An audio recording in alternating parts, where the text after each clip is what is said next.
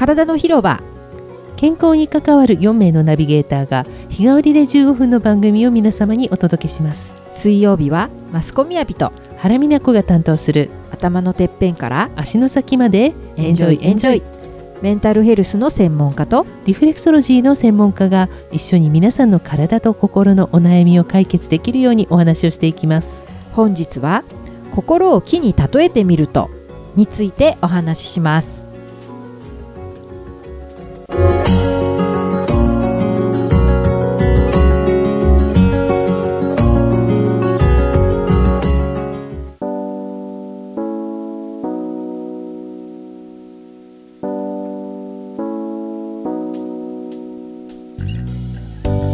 おはようございます、はい、おはようございます。マスコさん、よろしくお願いします、はい、よろしくお願いします。原さん、今日も、はい、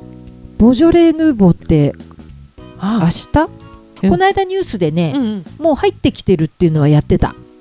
いいですね、うん、日本にはもう届いてる、まあ、本当ワインもあの香りもいいですよね。本当にボジョレは、まあ、お祭りみたいなもんだからね。そうそうそうそう、なんかあれは ね, ね、うん、フレッシュでね、確かにね、うん、わおめでとうみたいな収穫祭みたいな感じですもん ね,、うん、ね、あれはねちょっとね、うん、ワインの一つのカテゴリーで、うんうん、そうね、確かに ね, ね味を味わうっていうよりもやっぱり、うん、あの今年も新しい酒が来た、うん、できたっていうね、うんうんうん、お祝いっていう感じです ね, ね。日本酒も美味しくなると思いますし、日本酒美味しいの飲みたいな、ね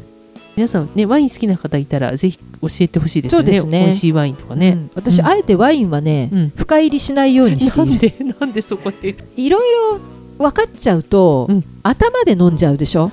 それはあるかもね、うん、これ知識でっていうところですね、うん、あのそれが悪いってことじゃないんだけど、うんうんうん、それがね、うん、お好きな方はそれで、うん、楽しめるんだけど、うん、私の場合はもうお料理に合わせたり、うんうんうんうん、その時にこれこうだよって言って、あ、美味しいって飲むのが一番いいので、あんまり知らないようにしてます。それも一つの方法だと思います、ね、そうですよね、はい、またあとは一期一会みたいなところもね、うんうん、楽しみたいっていうのもあるしね、はい、確かにワインはね勉強してみようと思ったんですけど、うん、覚えることがとても多くて大変だもん、すごい大変そうで諦めました、はい。だからそのワインエキスパートっていうあの資格を取って勉強した方はすごいなと思っています、はいはい、本当に ね, ね。でもなんかそういった学ぶ楽しさっていうのもありますし、うん、秋はねそういうことをやることも楽しい時期ですから、うんうん、はい、それはそれで深いですから、はい、はい、そうですよね、はいはい、じゃあ益子さん、今日はテーマ、はい、心を木に例えてみると、はい、というテーマになってます、はい、これあれですよね、前回の益子さんのテーマ、健康の根っこ、うん、こことちょっとまた関係して、はい、続けて続けてになります、はい、私がね皆さんに健康とか体の仕組みについてまず知っていただくというところで、はい、セミナーでもお話をするんですけど、はい、その時に、はい、いろんな例えがあるんですけど、うんうん、バージョンはね、うんうんうんうん、で一つが木に例えるとっていうお話をしていて、木全体の根っこにあたる部分が体です、うんうんうん、ここがしっかりすることで木全体がしっかりしてきますよねっていうお話とかをして、で木のバランスっていうことからすると、その土の隠れちゃってる部分が根っこで体、はい、その土の上に出てくるところを心というふうに一応こう位置づけているんです、はいはいはい、例えで、うん、面白いですね。心なのに目に見えるですね、うん、そういうことです、うん、実は人と人と触れ合う時に何を見ているかって、うん、もちろんあのその人の形とかも、ね、形フォルムとしての体は見てるんだけど、うん、でも本当にその目の前にいる人の体の中を見ているわけではないし、確かにそれはそうだ、うんうん、でその時その時その人の出てくる、うん、その人らしさを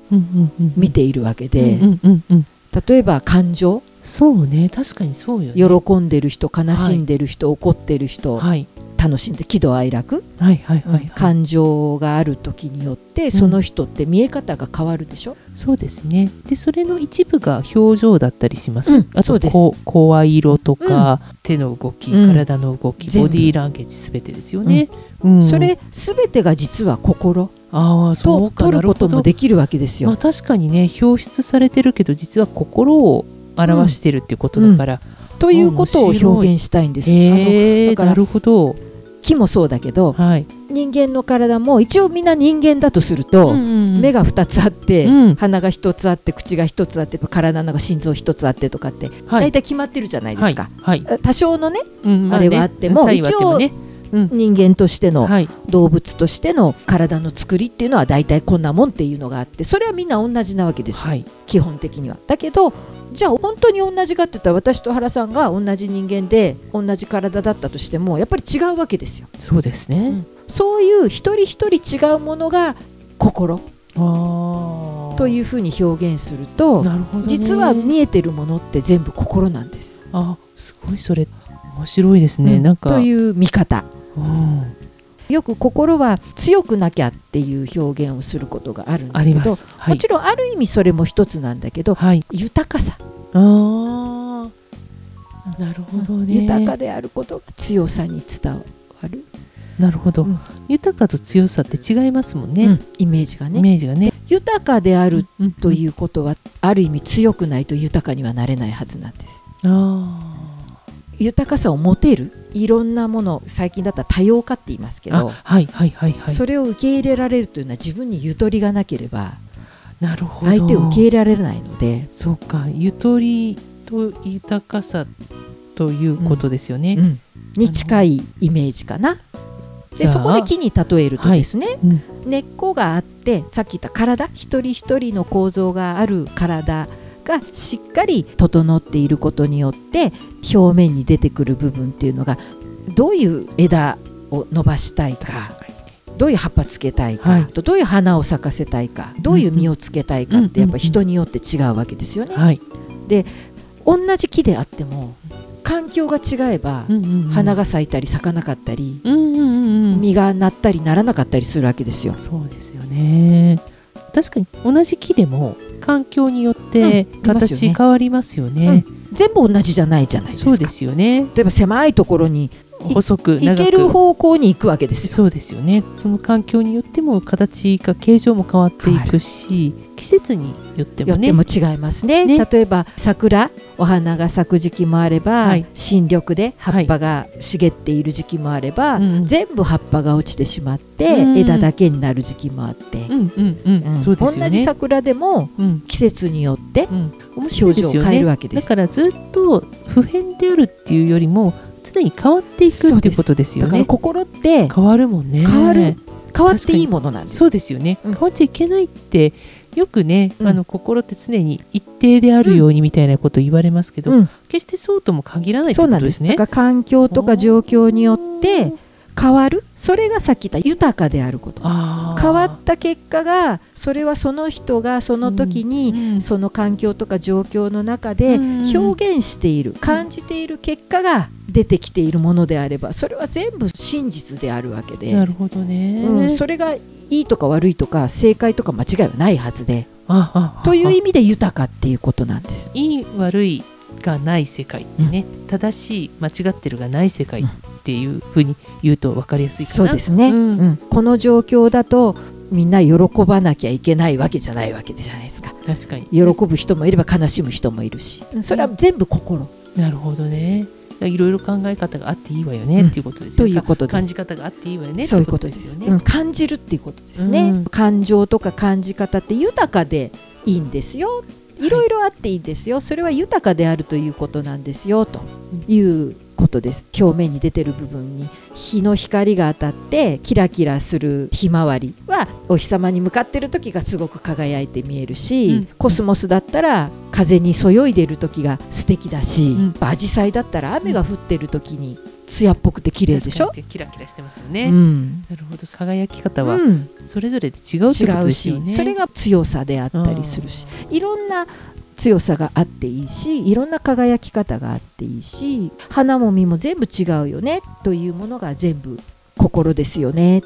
なるほどね。でその心をどうしたいか、どう表現できるかっていうのはやっぱり根っこと関わってくるわけですよ。そうか、根っこが丈夫でだからこそ、その見えてくる心っていうのはいろんな豊かさをキープできるってことになるわけだ、うん、そういうことです。それがグラグラしてて根っこがグラグラしてると、うん、その豊かさをキープできなくなるから、うん、限られてしまうって言ったらいいかな。そうですね、そこがね狭くなってしまうということですよね、うんうん、なるほどというふうなことをお伝えしたくてよく木に例えるんです、うんうん、分かりやすいですね。もうなんか今日はすごく発見でした。イメージつきましたかね、はい、イメージつきました。すごく実はその木の部分見えてるとこなんですけどそれは心であって、そうです、そうです。で心は見えてますよっていうことですよね、うん、見えてなさそうで見えてるし感じてる部分は全部心ってことです、うん、無理して隠そうとしなくていいってことですよね、うん、もうそれがその人らしさ、うん、さったっていうことでいろいろあっていいんだよっていうことですよね。そうです、うん、そういうことです、うん、変わっていくもの、そうですよね、うん、なんか一定にしなきゃいけないなんてそんなことはありえないよねっていうことですよね、うんうん、どんどん変わっていくんだからっていう、そうです、うん、心は